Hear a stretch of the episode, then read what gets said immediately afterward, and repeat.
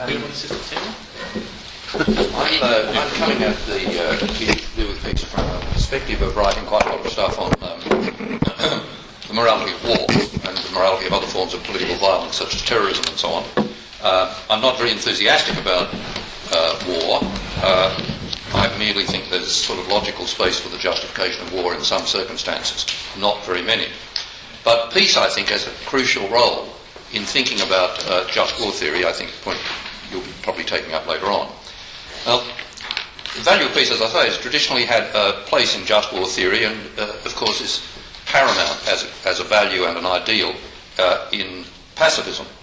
Since Saint Augustine, who is often seen as a primary source of just war theory, is more explicit than most theorists about what's meant by the idea of peace, I want to explore his account to see what lessons it has for us today. I think people talk about peace an awful lot without uh, often getting very precise about what they mean, and I hope to make a bit of a contribution to that. Augustine gives peace a pivotal role in his thinking about both war and politics, but his complex leg- legacy needs unpacking. I will argue that he operates with three conceptions of peace connected under the concept of order, and that only one of these can be helpful in developing an ideal of peace that could feasibly help with discussions such as the morality of war. Augustine's emphasis upon the role of peace goes so far as to affirm the ubiquitous nature of the devotion to peace. He sees the desire for peace as an essential ingredient of human nature, much like the desire for enjoyment. In his discussions of war, Augustine argues that even war-making is essentially oriented to peace. It's not only that rulers and warriors ought to be concerned with peace, but that they are, inevitably are. This is what he says in the City of God. Indeed, even when men choose war, their only wish is for victory, which shows that their desire in, fi- in fighting is for peace with glory. For what is victory but the conquest of the opposing side? And when this is achieved, there will be peace. Even wars, then, are waged with peace as their object, even when they're waged by those who are concerned to exercise their warlike prowess, either in command or in the actual fighting. Hence, it is an established fact that peace is the desired end of war. For every man is in quest of peace, even in waging war, whereas no one is in quest of war when making peace, unquote. An important insight here is that war is primarily instrumental, so that even the most bloodthirsty warriors or rulers resort to war to fur- further some other broadly political purposes. This is an insight anticipated by Aristotle, who says, quote, "No one desires to be at war for the sake of being at war, nor deliberately takes steps to cause a war. A man would be thought an utterly bloodthirsty character if he declared war on a friendly state for the cause of, uh, for the sake of causing battles and massacres." Unquote. But the instrumentality thesis is distinct from the ubiquity of peacekeeping thesis, which or peace-seeking thesis, which Augustine puts forward. It's only by adopting an extremely attenuated conception of peace that Augustine achieves the ubiquity conclusion. This, I call a, a very thin understanding of peace, is basically that of whatever order is established by the cessation or absence of war, and that has the virtue of establishing some sort of universality in the desire for peace, and it also has the merit of implying a reasonably neutral, empirical way of determining when peace has occurred, and giving us, therefore, a palpable goal to seek. But it has major disadvantages. The principal one being that it fails to make for an ideal of peace that is sufficiently benign. In the Sermon on the Mount, Christ did not mean to reassure warmongers like Genghis Khan when he said, "Blessed are the peacemakers." And the enslaved survivors of a brutal conquest of arms may be able to gain some consolation from the thought that the worst is over, but they can hardly rejoice in the achievement of peace. The remark of Tacitus, "They make a wilderness and call it peace," draws scornful attention to the deficiencies attendant upon uses of the very thin notion of peace. Augustine's discussion of peace is complex and full of tensions, and it has targets beyond the issue of war. As with much of his examination of social and political ethics, he shows ambivalence, even impatience, with the values and morality of the earthly city, and exhibits an inclination to put a gulf between the goods of the political order and the spiritual goods that can only be enjoyed in fellowship with God. Often the crucial fact about life here below, for him, consists in whether it is sufficiently ordered to allow the Christian to get on with his or her spiritual quest in relative safety and freedom. Hence the importance of any sort of peace and the close link of peace with order. In his discussion of the violent robber, who is a possible counterexample to his thesis that everyone seeks peace, Augustine points out that such a person is anxious to establish peace amongst his criminal associates and in his own domestic circumstances. In the latter case, quote, he scolds and punishes, and if need be, he employs savage measures to impose on his household a peace which he feels cannot exist unless all the other elements in the same domestic society are subject to one head, and this head in his own home is himself. The brutality and oppression by which this peace is established and presumably maintained does not count against it being a peace for Augustine in this mood. That is the thin conception of peace at work. Yet Augustine recognises that some versions of peace are more valuable than others, and he also acknowledges the temptation to employ a richer concept of peace in place of the thin one. So he says, quote, for no creature's perversion is so contrary to nature as to destroy the very last vestiges of its nature. It comes to this then.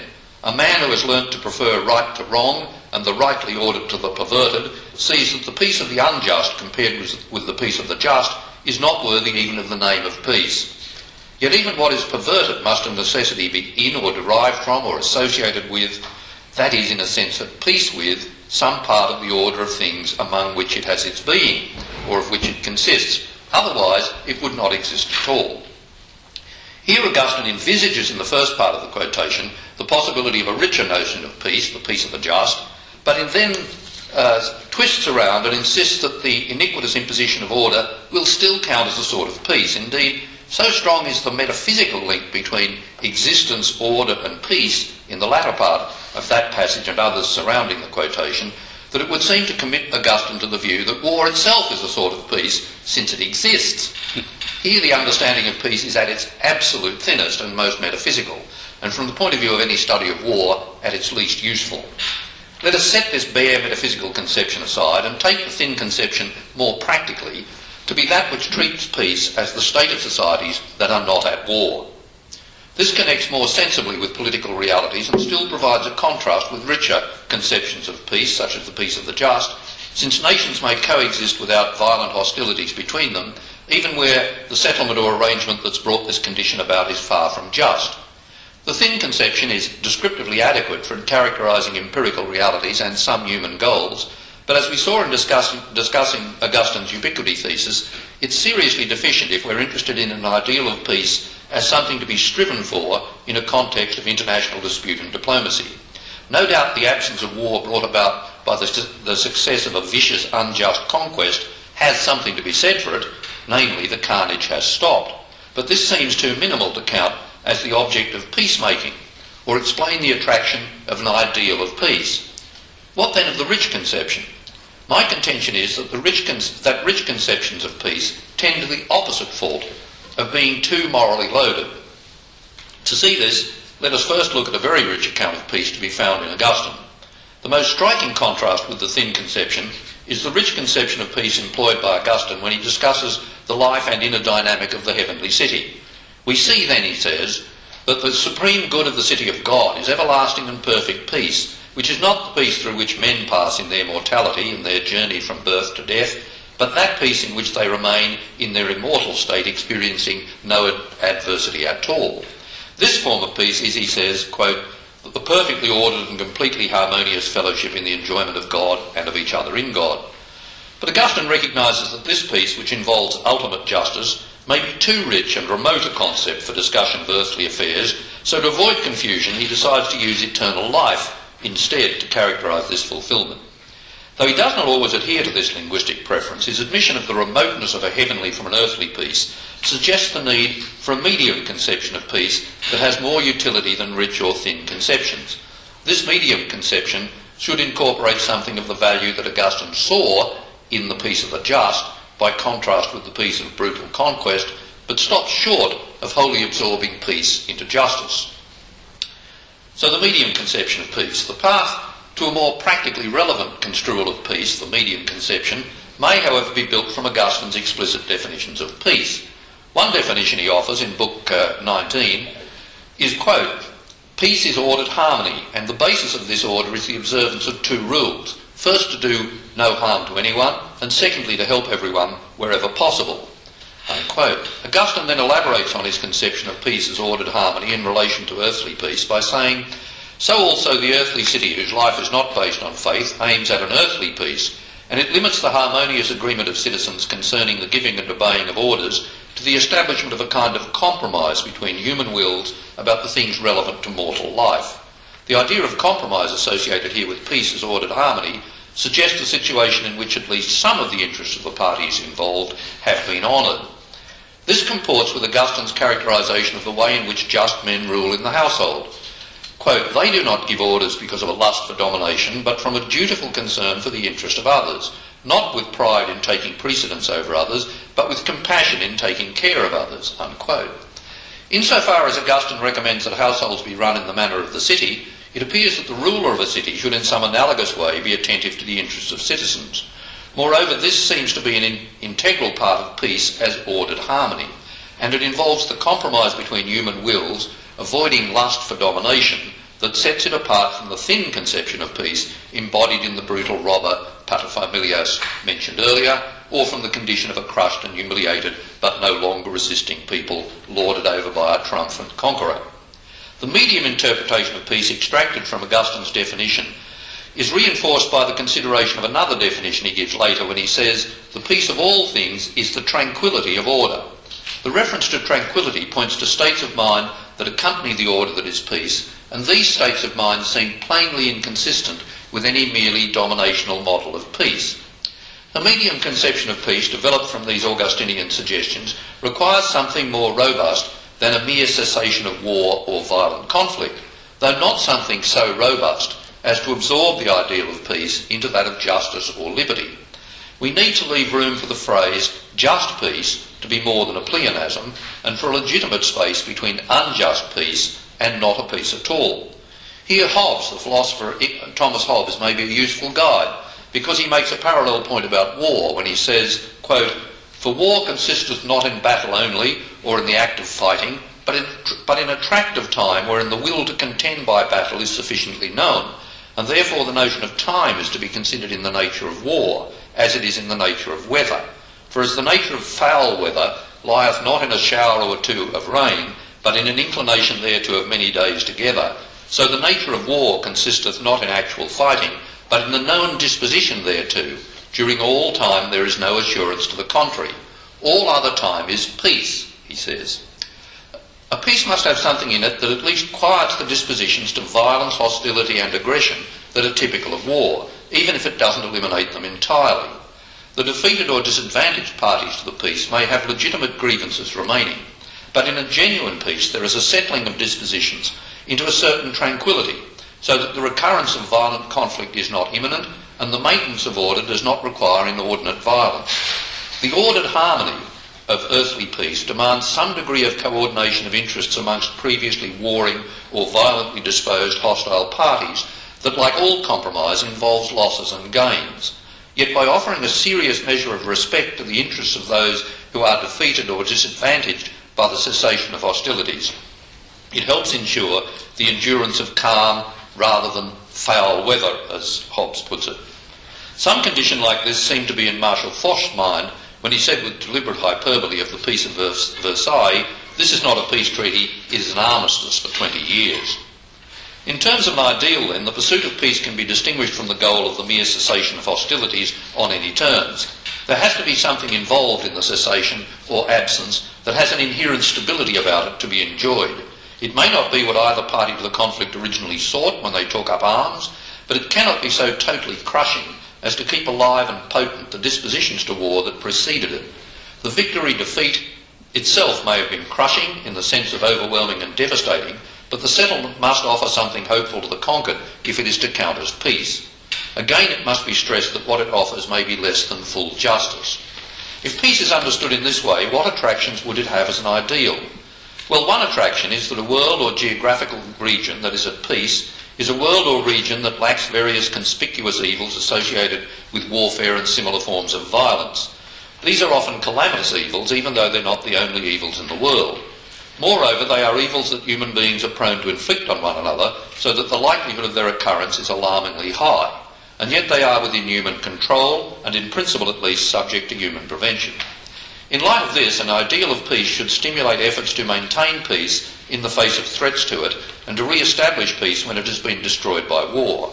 Central to the pursuit of such an ideal of peace is an ability to negotiate some kind of, quote, compromise between human wills about things relevant to mortal life, in Augustine's words.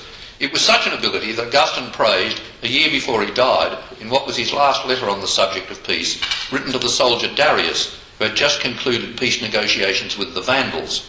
After praising warriors who bravely defended the state and its interests, uh, thereby achieving peace by force of arms, Augustine says to Darius, "But it is a higher glory still to slay war with the word than, than men with the sword, and to procure or maintain peace by peace, not by war. For those who fight, if they are good men, doubtless seek peace. Nevertheless, it is through blood. Your mission, however, is to prevent the shedding of blood.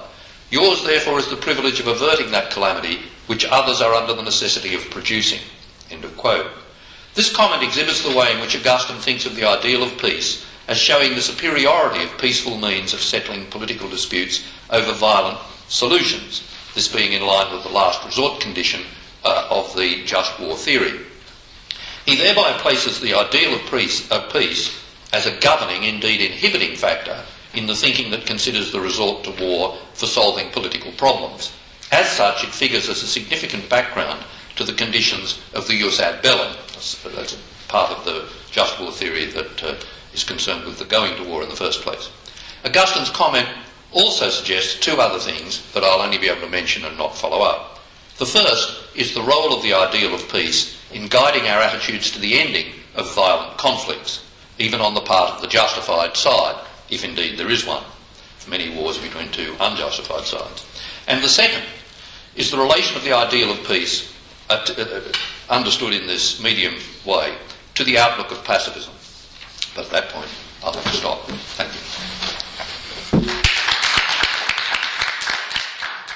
you. There is... Uh, well, it's only um, about twenty-nine or thirty centuries that I have to cover, and I think it's ten minutes, is that right? Have an extra minute. Yeah, okay. I'm just going to set this here so we go on. Here we go. Uh, and a few languages. So I'm ju- I've just actually whittled this down because I realized that we have a number of speakers and, and um, a limited amount of time. So I'm going to make some major points.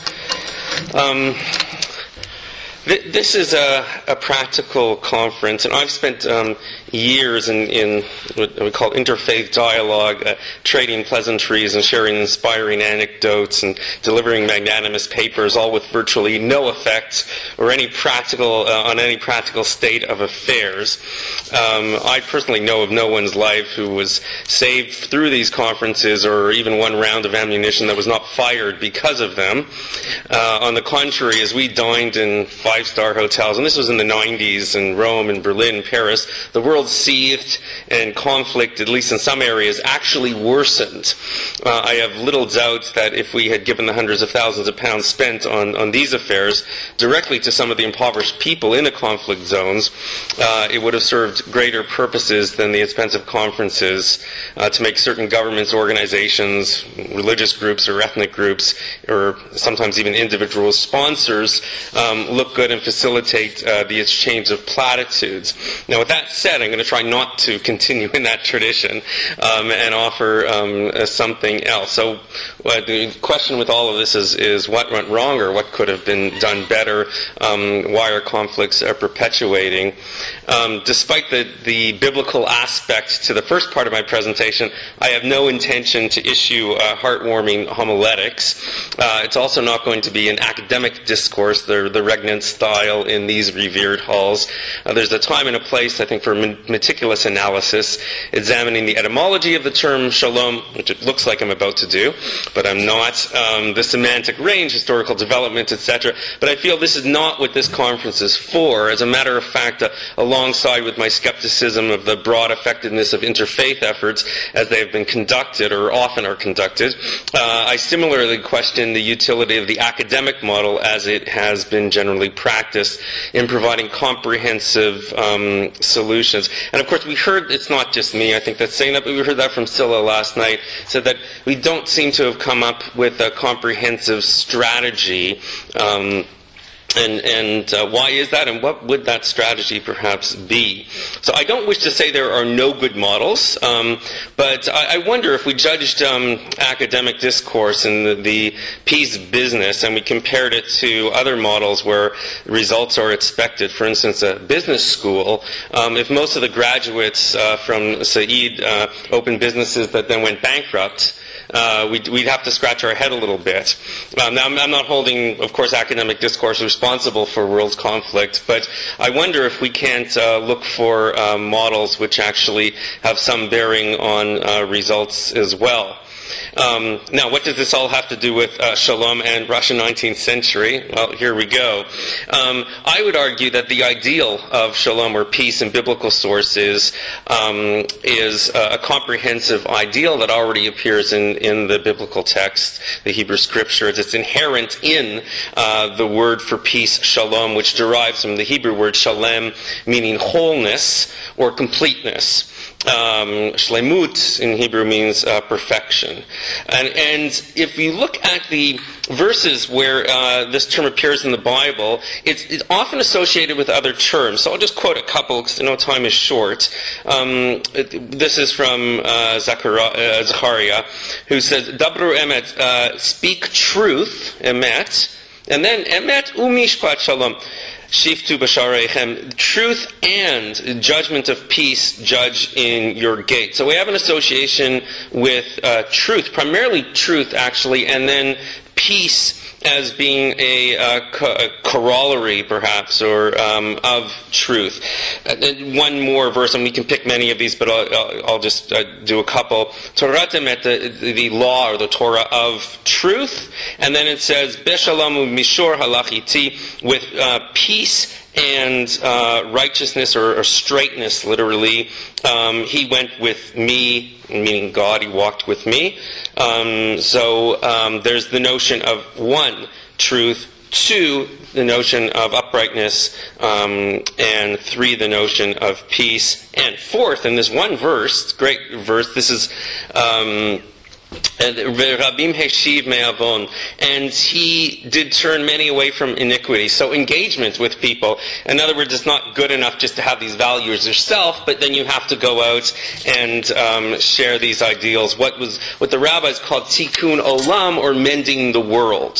Um, so the ideal isn't to go on a mountaintop and uh, to find this inner peace, but actually to do something in, in the world with it, which is, I would argue, that it, it seems like the, what we all have in mind. Um, being active in, in, in this, these ventures. Uh, sit and do no wrong is not, uh, therefore, um, good enough. So it seems like this this term refers to in both an inner state of mind and an external state of affairs. It has to do with truth, which is largely an inner value, cognitive value, I would argue, um, and it's a question of um, justice. And um, was it this morning in John Gal- John Galton's lecture that someone said, what is this all about peace, why don't we talk about justice? There's always that association made, and, and it seems like it's almost like a, a stool with three legs. You can't do it without it. People want truth, they want their story told, uh, or their narrative to be understood. They also want justice. I don't want to even try to define that right now, but it seems to be some correspondence in this world, some rectification, um, some coming to terms with what has been done. So there's internal consciousness, the, the truth, something in this world about justice.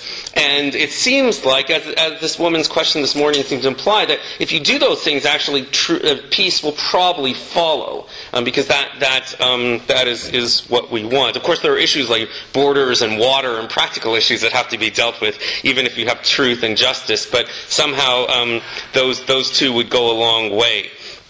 Uh, as this concept developed in the biblical canon, these intrinsic or holistic aspects of uh, shalom or, or peace gained ascendancy over what I would describe as minimalist notions of a mere absence of violence or cessation of quarrel.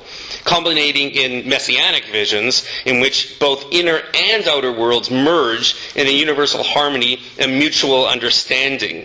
Um, and of course, you know these texts uh, from, from the Bible, the, the the vicious animals lying down with the, the calm animals, uh, lions and lambs, and this seems to be this notion of it, the world, both in an external sense but also in an internal sense, will just um, effuse um, these, the value of peace. Um, In these senses, shalom transcends uh, physical and social dimensions and becomes a moral value, a psychological disposition, a cosmic and divine attribute, and ultimately, in, in the Talmud, it becomes the name of God. So God is referred to as Shalom. God has lots of names, um, not so different, I think, from the the, the Vedas, but um, this is one of the names that the rabbis give to, to God. Okay, where does this take us? So we have uh, already in the Bible a notion of um, justice, truth, physical and spiritual, and now we're going to skip several centuries further. I should mention, by the way, that, that the Bible is not completely pacifist. Um, even people who want to pursue peace end up preparing for war just in case. The classic case is probably um, Jacob and Esau. Esau uh, Jacob doesn't want to go to war with his vicious brother, and uh, he divides his camps, and this is called Machanayim, two camps, and one camp is put on one side, and um, he says, if Esau shall come to the one camp and smite it, um, then the camp which is left shall escape. And he has in mind two things. He tries to make peace by bringing gifts, but he also prepares for war, and he also prepares for, for what would happen if there is a war and his side is devastated. At least the remnant will survive. It's a practicality, but certainly the emphasis is always you try to appease, you try to make um, uh, offer gifts or do anything you can to avoid going uh, to war. And you're also practical and you don't leave your side exposed, and um, you prepare for it just in case. Right, jumping ahead now, we're in the nineteenth century in Russia, um, and um, the challenge in, in Russia was to overthrow a repressive regime.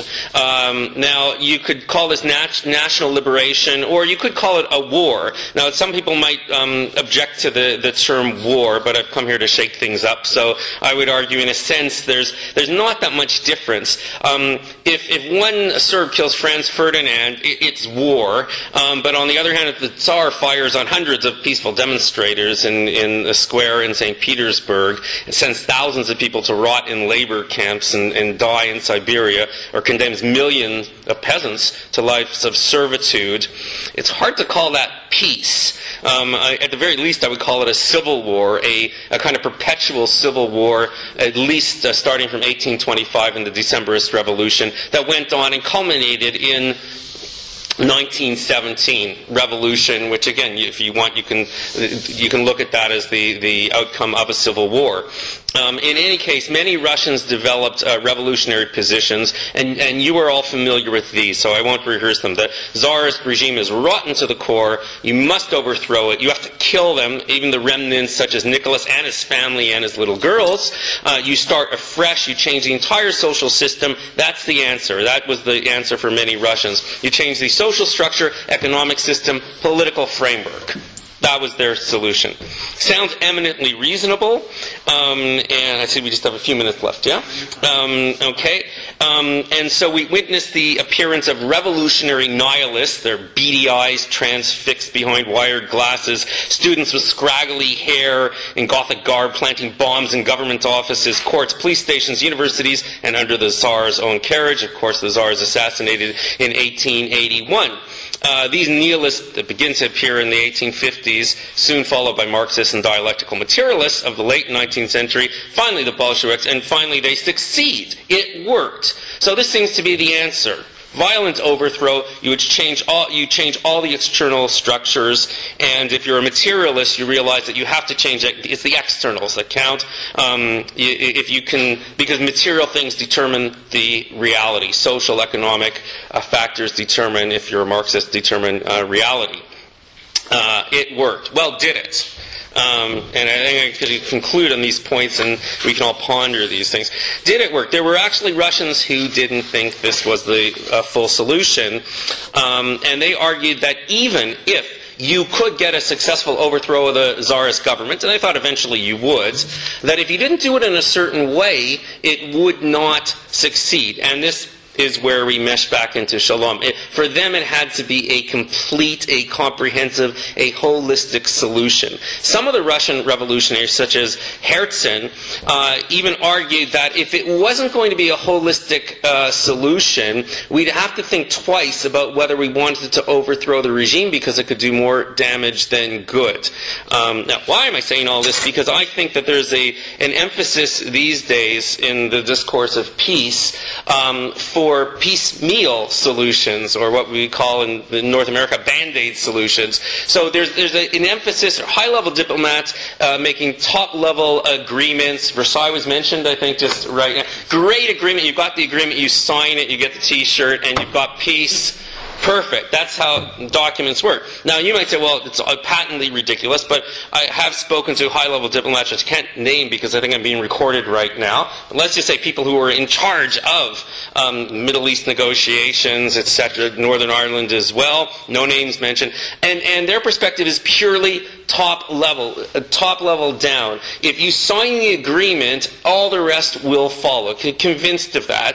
Um, and the world rewards people for that. People get Nobel Prize for signing agreements, not for producing harmonious societies, but for signing pieces of paper. As a matter of fact, a recent uh, well-known American government uh, official has recently received the Nobel Peace Prize even before he was able to sign an agreement. That's how important it is to have people who seem to be able to sign these agreements. Well, I think both the Bible and the, the, the Russians might argue with that, and here is what happens, and um, Versailles has already been mentioned, so I won't go through that. Let's look at the Russians. Example, you have success, you have the revolution, um, and here's the transition, and two minutes more and then we're gone. Um, this is the transition. Tsarist Russia, you have one supreme autocratic ruler, small administrative elite, ministers and confidants, massive corrupt bureaucracy. This is all nineteenth century Tsarist Russia. Secret police, Tretya Ochrana, censorship of books, no absolute right to free speech or assembly. Uh, if you do uh, exercise those, you could be subject to exile. A small social group called the uh, Dvaryanstvo, or the gentry, who controlled most of the wealth, um, made up uh, about three or four percent of the population, probably less than that actually. Um, ninety-five, ninety-six percent of the population were serfs, um, and uh, they had almost nothing. And now let's look at the Soviet. The successful revolution, everything has changed, right? One supreme autocratic ruler in Tsarist times. In Russia, nothing of the sort. You have Lenin, you have Stalin.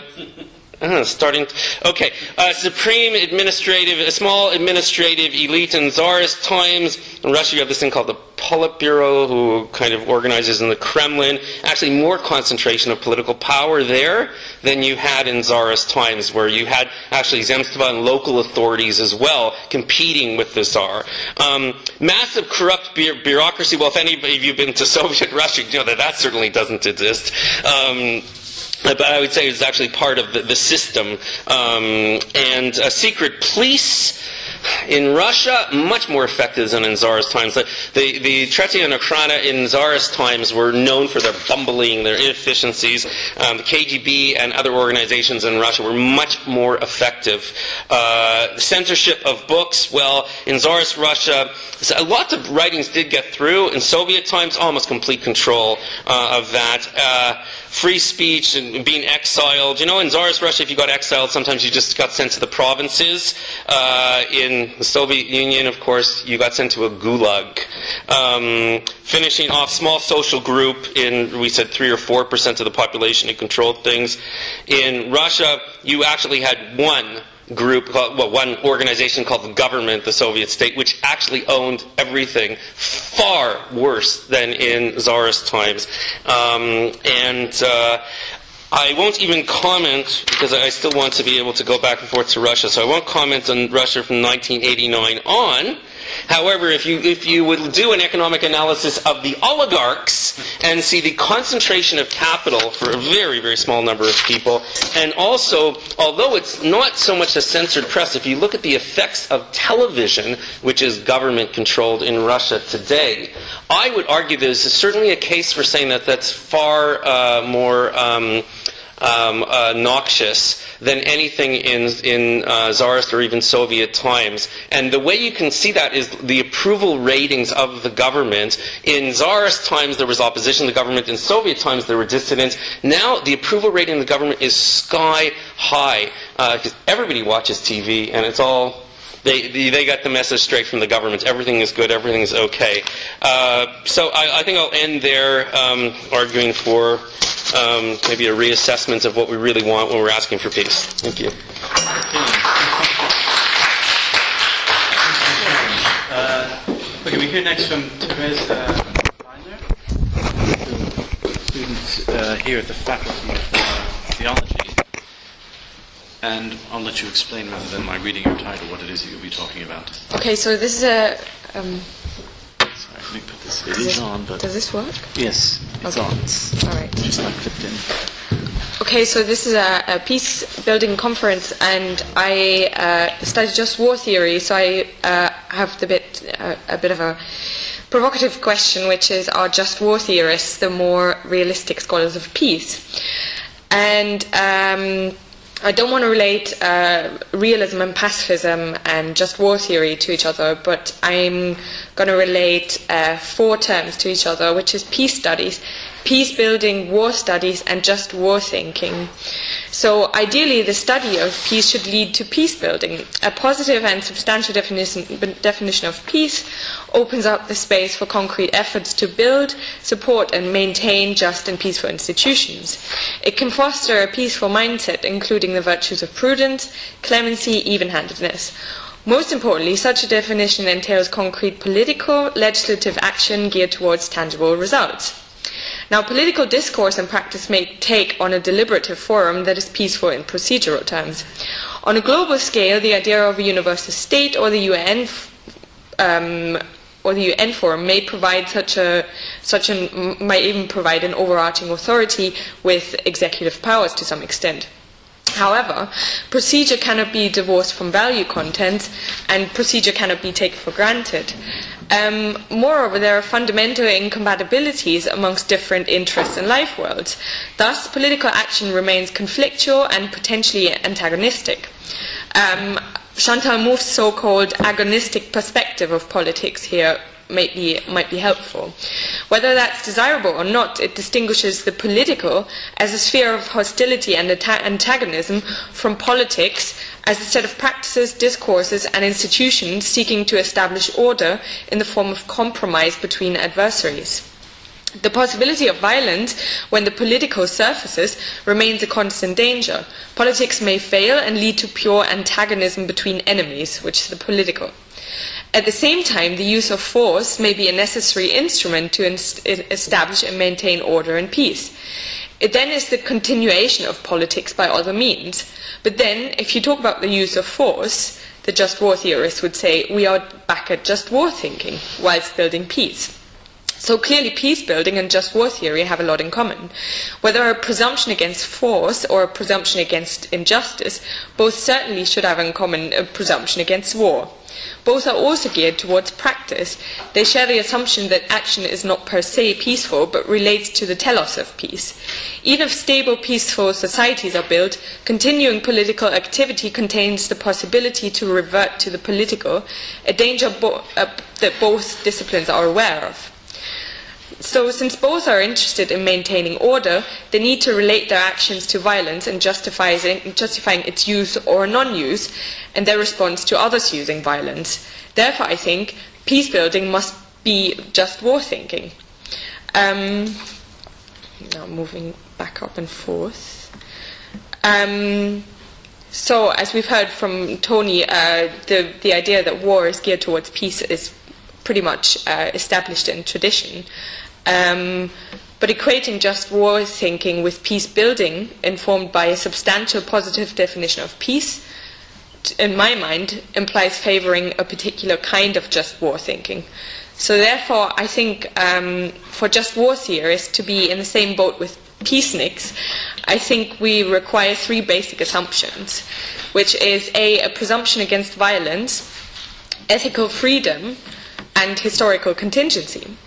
To the first point, the presumption against violence, I think just war theory must operate on presumption against violence, because violence is the key marker of the absence of peace.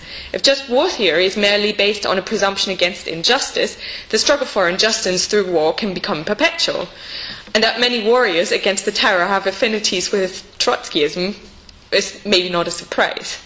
So a presumption against violence can mean accepting more injustice than a presumption against injustice would allow for. However, that doesn't mean inactivity or what is sometimes called isolationism. Once large-scale injustice is manifested in large-scale violence, so violence is necessary but not sufficient to define egregious injustice, just war thinking leaves the ground of initial presumptions and begins to reason about the proportionality of response. The question of presumption is therefore not about preferring values supposedly incommensurable, like justice or, or peace, which we've seen aren't incommensurable, but about an initial squeamishness about others and one's own violence. Um, I'll come back to this below. Uh, and so on a more anthropological level, I think the presumption against violence corresponds to human peaceability, and rather than to a sort of subliminal war of all against all, as Hobbes suggests, uh, which would be inherent in a kind of embrace of the political as uh, like as a as a sort of an uh, ethical imperative. The second point uh, about, about the freedom of ethical response. So a set of just war criteria or guiding principles must be applied to a particular situation with a genuine possibility to say yes or no to military action. That means it must have freedom as the basis of ethics. This view squares with just war pacifism, which aims to show that every war is unjust through applying just war criteria. The outcome of reflection here is basically pre- predetermined. But it also takes just war thinking out of the hands of those inclined to say yes to everything that the government says, even under the cloak of necessity.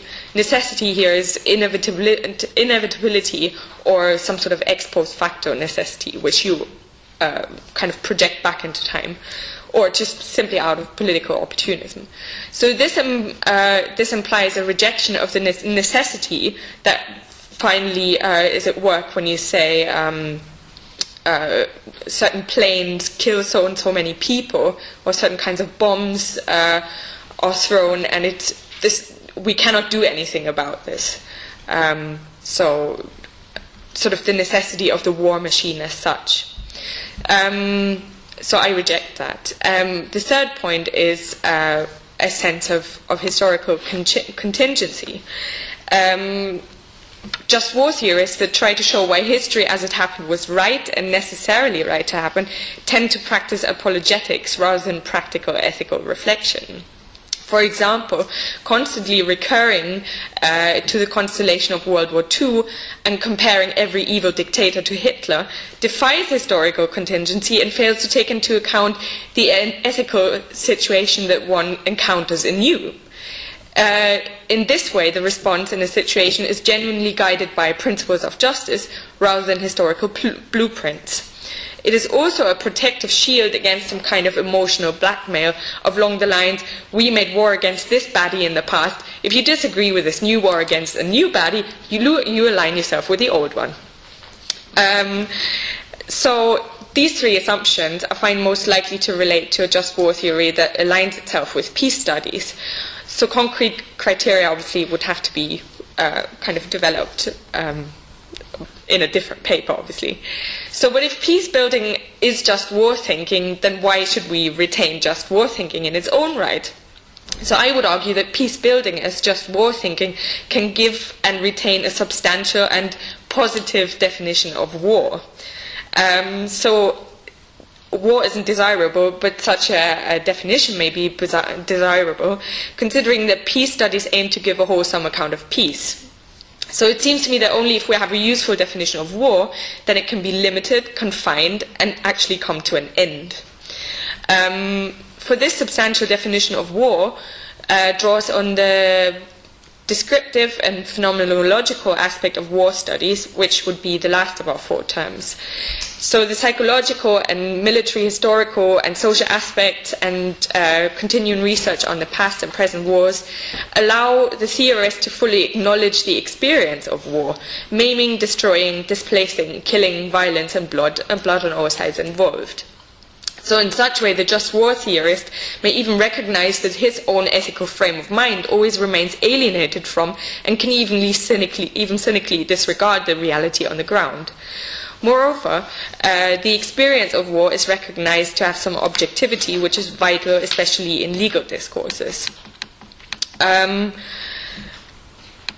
So one can even locate the definition of war in uh, sort of a framework of family resemblances, which is what David Rodin has done, so that you have certain key uh, characteristics that help to establish what it actually is or could be. Um, so from this point of view, you can identify borderline cases, but you also don't have to a priori reject the term war, because it may be subject to, as Oliver O'Donovan said, reification and therefore deconstruction. So war is the occasion most likely to turn into an, ag- an antagonistic barbarism and senseless slaughter. So from this potential is of war, or from this return to the political, uh, springs a crucial ethical ought, which is the demand of proportionality. Only if I know how uh, how ugly and awful it's going to be what I do, I can say what is what is actually proportionate in this situation. So um, this last consideration, uh, an honest account of war, Uh, relates back to the initial, what I said, squeamishness about others and one's own violence. Tony Coady, who is, is next to me, has pointed out that the term political violence is much political violence is much more appropriate than a sort of legitimist definition of of uh, of violence, uh, like the use of force or something. Um, uh, because the tendency to talk of the state as using force and of terrorists or revolutionaries as using violence embodies an attempt to bring initial opprobrium upon the non-state actors via the negative connotations of violence, and to give an a priori mantle of respectability to the state actors. So this goes hand in hand with a purely neutral and instrumental view of military force that aims to cloak its own violence in basically surgical sterility. But if just war theorists remain firmly rooted in the insights made available through a close study of war and the experience of war and case studies and all that we've heard today, then there's less danger of falling into a web of legis- legitimist terminology and euphemism, which is also known as propaganda. Um, So I think an example of sort of a denial of war can be seen in Germany right now. Uh, we are still not in Afghanistan. We are the biggest, uh, the third largest um, group of troops in, in Afghanistan, and we're still not officially in a war. Um, and that's in the year two thousand ten. Uh, and that's just not, that just doesn't have propagandistic motives. Um, it's got a legal impact, for example, the life insurance of soldiers. If it so happens that you die in a war, uh, then the life insurance doesn't pay, and then the government would be implicated. Um, and even worse, un- up until two thousand nine, soldiers were charged and tried for manslaughter under domestic criminal law, um, in, even though they were clearly in a war. So it should have been under a different kind of jurisdiction, possibly international jurisdiction. Um, so to summarize, I I argue that peace building should be just war thinking. Just war thinking must be guided by the study and implications of peace, but derive its terminology for ethical practical reflection from war studies. The ought of just war theory is peace. The is a substantial and honest definition of war. So studying peace and building peace without the concepts of war, I think, and violence is prone to become delusional. Um, It may cease to recognize the disproportionate suffering that just and unjust alike can inflict on others. And although not embracing it, just war theory must must be aware of war's potential and often essential antagonism, destruction, loss of life, and protective uh, loss loss of protective order. And I think that's what just war theory can uh, contribute to building peace.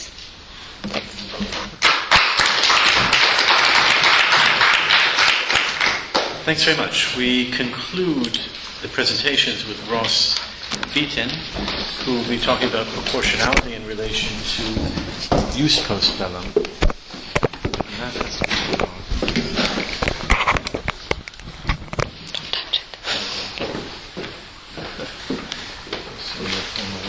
Okay, so is this on? It should be now. Yeah. yeah. Okay, so um, I've been asked to be brief, so uh, I think I agree with Therese. Um, it's not.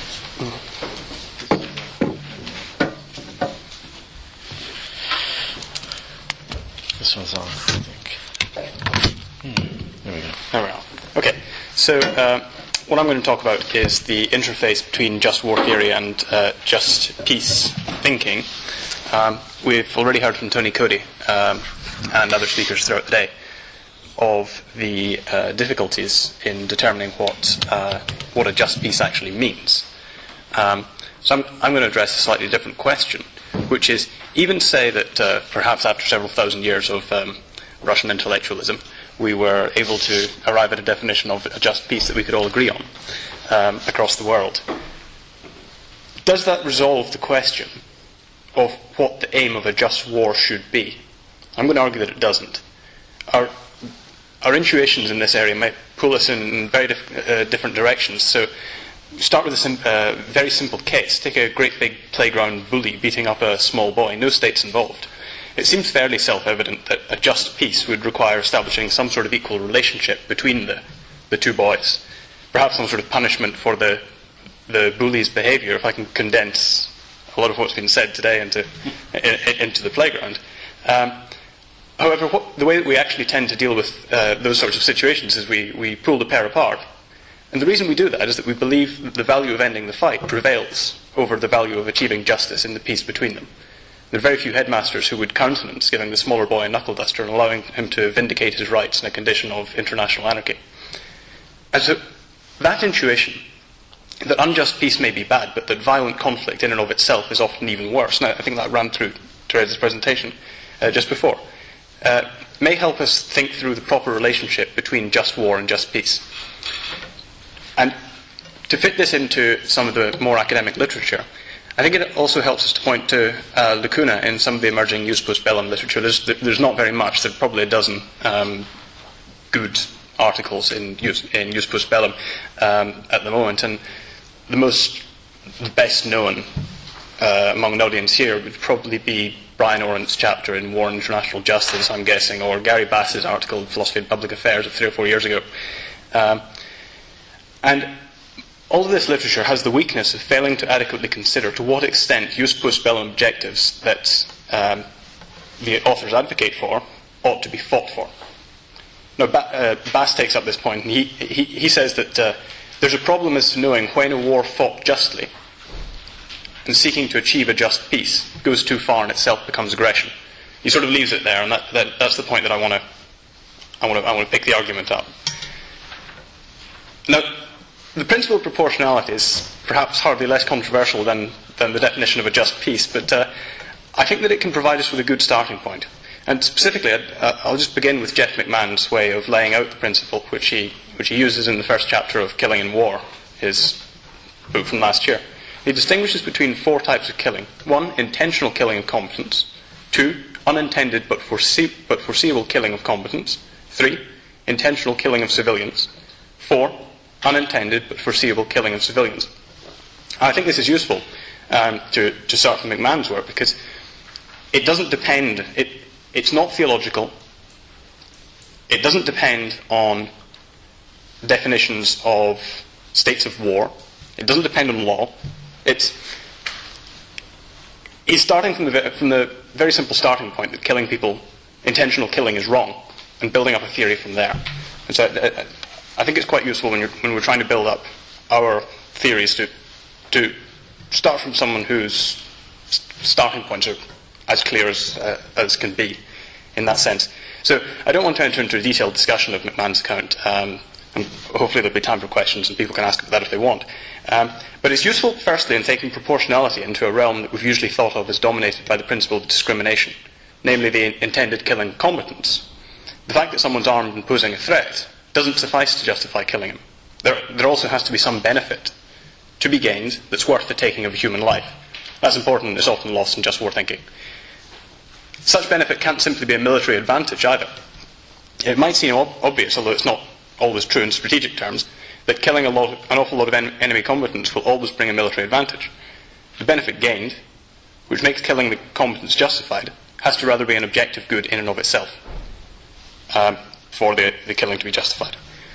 Perhaps less controversially, foreseeable but unintended killing of civilians must be in pursuit of some objective good that is somehow worth their deaths.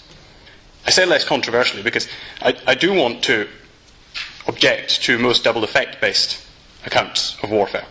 In waging a just war, it's simply not good enough to reason in the abstract about who is and who isn't a legitimate target, and then proceed by trying our best to target only combatants and putting the rest of the damage down to some sort of double effect. Killing civilians, that is, while trying really very hard to do the right thing and to establish a just peace. And we can start to think about what all this might mean by thinking a little about the conflict in Afghanistan. And we can even localise that to the level of an operation called Operation Mushtarek, which is currently underway in Helmand province in southern Afghanistan. It's designed to drive the Taliban out of a district called Marja, which is substantially smaller than Oxfordshire.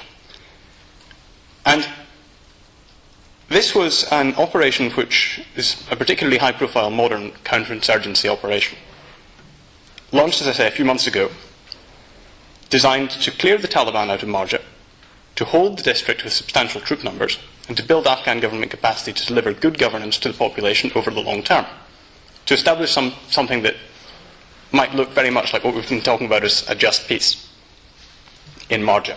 We're not looking at old-school gung-ho military operations here.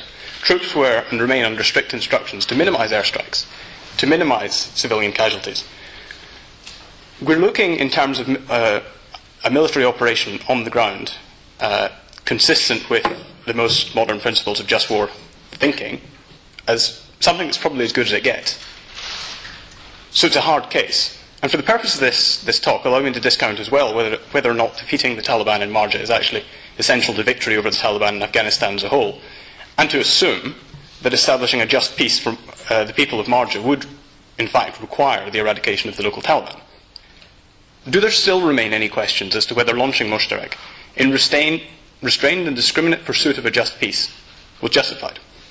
And my argument, I think you'll see, is that the most serious questions still remain unanswered at this point. Even given that just peace, which is an objective good, would be achieved, and we may even assume that given NATO's immense conventional military superiority, achievement of the desired goal is certain, we still have to ask whether this is worth the cost in both civilian and Taliban lives. We still have to ask not only whether better governance is an objective good, whether a just peace is an objective good, but how good it is.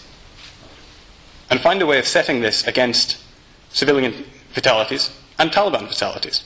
We may well discount competent fatalities, but discounting the lives of local teenagers, we surely shouldn't discount them to nothing. And so, balancing the objective good, represented by a just peace, against the proportionality of adopting it as the political objective of a war, I'd argue it's a problem that's familiar to every school headmaster, except that it's blown up into a national scale in this case, and it's fought out in the nether re- uh, reaches of the Hindu Kush. How should we begin to lay this moral calculus out? Well, I think that's that's probably the subject of another conference, but I, I think we can start to see, hopefully, the need to think about just war and just peace together. Not, uh, uh, and not simply to assume that if we can work out what a just peace is, that it naturally follows that it should be the objective of a just war. Thanks.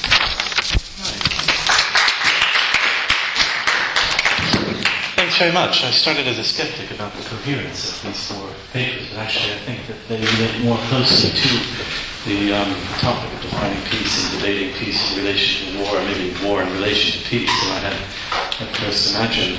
We do have a few minutes only more closely to the um, topic of defining peace and debating peace in relation to war, or maybe war in relation to peace, than I had at first imagined.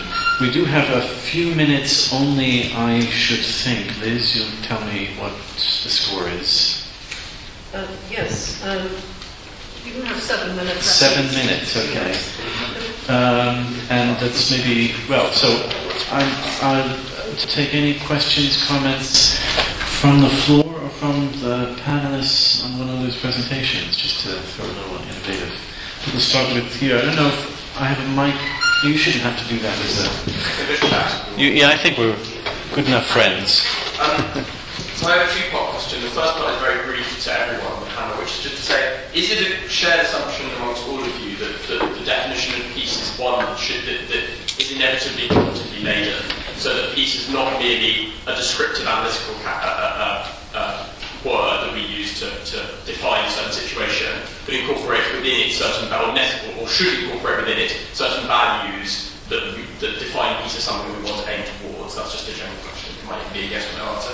My more, um, my, my, my proper question, um, I've very cheated in the first one, uh, is to Tony, I think, although uh, other people might have something to um, So Tony, uh, talking a lot at the end of your um, presentation about Um, also, as, as, as, um, as, as Teresa mentioned, about the distinction between force and violence. Um, and it seems to me that one of the things we're trying to attempt, or that you're trying to attempt to do here, is to avoid a definition of peace merely collapsing back into a definition of justice. Um, in the sense, as I understand it, that, that if we if we had a, a peaceful circumstance in which a state is always deploying force, how do we distinguish between that force and violence without merely resorting to the idea, well, force exerted by a state is, is, is just, and if it's unjust, it's violent. Does that make does that make sense? Um, and I'm wondering whether the, the, one of the distinctions might be that, that when we think of cases where state, states enact violence against their own citizens, so things like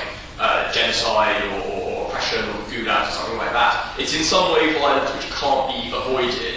So whereas a, a, a law, even or even unjust law, I can adhere to, I can follow and therefore avoid any violence by the state against me. Something like being sent to gulags or, or, or being you know, killed by the government or being killed in a genocide is, is broadly indiscriminate. I'm wondering whether that distinction, nebulous as it is in the way I've expressed it, might in some way um, be useful. But my, my, my general question is just, is, is that distinction between force and, and violence something that is, is important in trying to avoid this collapse back into um, merely a question of whether the Uh, or situations just or unjust? So maybe you can answer that and then we can ask others to comment on the first question.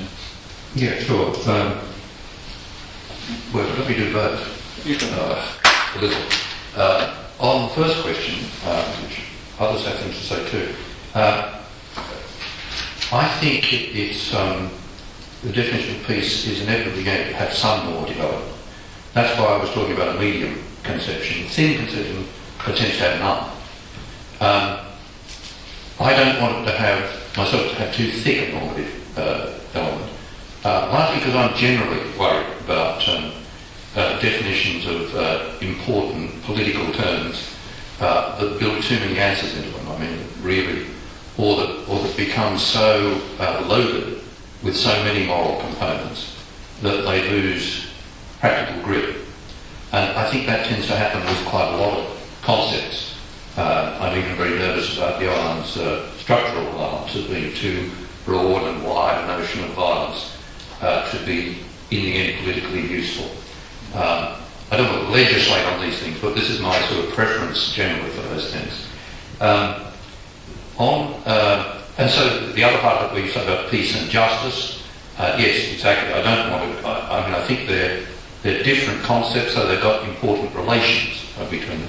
But I think there is a tendency in uh, peace movements often uh, to collapse them or bring them so close together that you know you really couldn't ever get a proper peace because you wouldn't get enough justice going around. And I don't think I think that's a worry. Uh, but again, I don't want it to be so thin that you finish up. That's why I try to build into the stability elements into it, uh, the dispositions that I borrow from Hobbes. Uh, on the, uh, the second question directed to me, I, I don't, I'm not sure I followed all of it, but I wouldn't distinguish between force and violence because, uh, as Therese was saying, um, I think the way that uh, the term force is used for shooting people and so on, when it's done by the state, uh, obscures the fact that this is an instance of using uh, powerful means uh, to injury, which is, it's not exactly my definition of violence, but it's close to it, the use of force in order to inflict injury on people or property. There's another bit to it. But uh, now, just talking about force, you know, you can use force um, to rescue someone from uh, something they're trapped in. With their consent, you're pulling them out. You exert a lot of force for it. You know. Totally benign. Force is a wider notion than violence. Violence involves essentially the inflicting of harm. I don't say that violence is always unjustified. I think it can sometimes be justified. Um, so I think it's sometimes justified when the state uses it, sometimes when non-state people use it. But there's a presumption against it for a whole lot of reasons. Um, so a case has to be made each time. On your point about in, indiscriminate use of it, I wouldn't want to uh, resort to the uh, adjective indiscriminate to uh, differentiate between violence and force, because I think quite a lot of violence can be very discriminate, by the state as well as by other groups. It's discriminate in the sense that it's got a specific target in mind and it, it goes about doing it very efficiently. Indiscriminate conveys the impression that it's all over the place and not all violence is indiscriminate. So I, I resist that part of the thing. Uh, I, I don't want to add anything to the first question, but maybe uh, in conjunction to what you said. It's interesting that in, in German the word for the use of force, violence and power are all the same, it's all divided. Um, so, of course, then we have a different uh, kind of range how uh, political enemies are labelled, which is usually which is usually extremist. Uh, so then sometimes we even have uh, whatever political parties who are called extremists because the extremism versus normality becomes the distinguishing. That become the distinguishing terms. But I do think it's it's good uh, that that these words stick together so much, and that the knowledge there's harm involved uh, um, always swings with it, with the use. All kind of things. Okay, so I'm with Tony uh, in that it always had to be going to the sun. Very thin um, normative uh, load on a concept like peace, but I would talk about just peace. We would need to use the adjective. I thought that uh, that uh, the concept of peace itself should always, or was always, strictly normatively laden. In terms of uh, violence, I'm trying to I'm trying to argue that there are, there are two. Um, two opposite um, angles to think about uh, just and more just peace. So you could define a just peace uh, as being some variation on a, a, a situation in which the essential rights and interests of individuals were respected and protected. I think if, if, if, if you're looking for a simple definition, you would from something like that. In terms of the use of violence, I think it's very that when you see the use of violence, it's very clear it's individual acts of violence against individual people. Um, you have to ask, you have to justify the individual acts of violence one by one, if you like. Uh, that that doesn't be, um, it doesn't feed into the overall consideration of whether you, whether you have a Uh, a just peace or an unjust peace, or you have you accept an individual act of, act of violence, or justified or not. I think that's a more helpful um, way of thinking about the problem. I think thirty seconds left, so I'll be very brief. the, the question of um, uh, truth, um, peace is nor- more normative. Uh, I would say that uh, truth and justice, and, and therefore peace, are there, there's a stream of thought from, I would say, the Bible and Greek philosophy all the way to Kant, that would argue that it's largely universal. Uh, for people who are not engaged in a specific situation, there seems to be incredible agreement um, among human beings um, in, in many cases. Um, however, and I think here's the catch, is it doesn't conform to our experience on this planet. So why in the, the um, S C Rs in, in Oxford and in philosophy you have these agreements on, on many concepts, but not in the real world? And the catch is that these concepts are highly relative and therefore not normative in, in context, in individual context.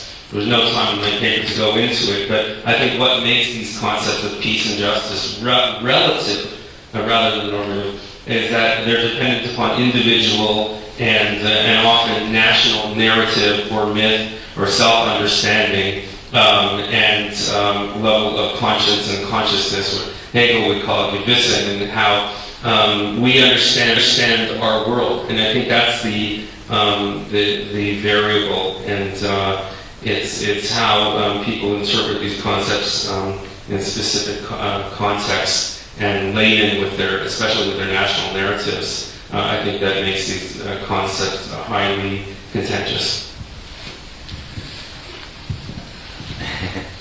I don't know whether there are any other questions. I think we're actually at time, although I think the next meeting is in the plenary is here. Oh, well, we can just keep going. So we may be able to keep going. I don't know if anybody else would like to ask a question or comment, or if there's anything that emerges from the presentations that the panelists might like to say, a conversation among yourselves?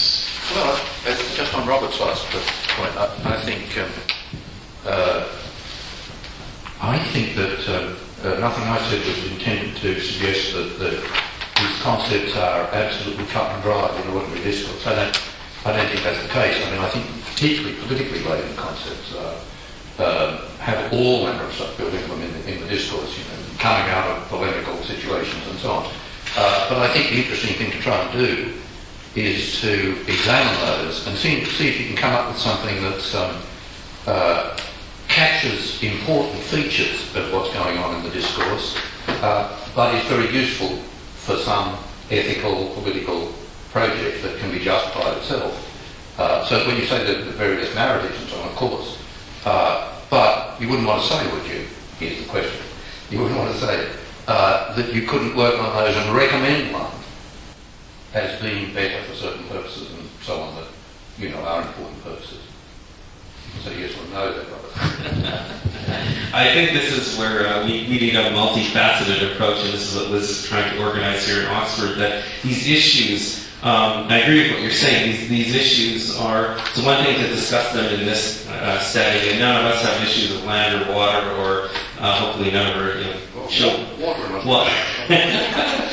um, but, but um, and I see that's the, the advantage of trying to get an academic a study center and, uh, together, or at least a meeting of minds, and, and see what we can put together for, for dispassionate solutions uh, for these issues. But um, when, Uh, uh, again, the, the um, it, I just talked to Yoel Belton about the, the efficacy of trying to have dialogue and different narratives, and he just he said a word that begins with S H on this area. Shut up. Yeah, yeah, shut up. Um, but precisely because people are so engaged in their narratives, and their every every bit of understanding that they have to make is actually a concession to the so-called the other side. It's very difficult. There's a, a, a scholar here, Susan Greenfield, who um, did a presentation at the twenty-first century Institute, James Martin, who spoke about um, the two different parts of the brain. And this is why the interdisciplinary, I think, is so important. Speaking about how we have a kind of fuse in this frontal lobe, which when we feel that we're uh, con- um, confronted or there there is threat, it just blows a fuse, and we, we stop engaging in rational discourse, and we, we just uh, put up a wall. Um, so I, I mean, I'd love to, to work, and I hope we can do so in Oxford, to work on, on these issues and try to find solutions.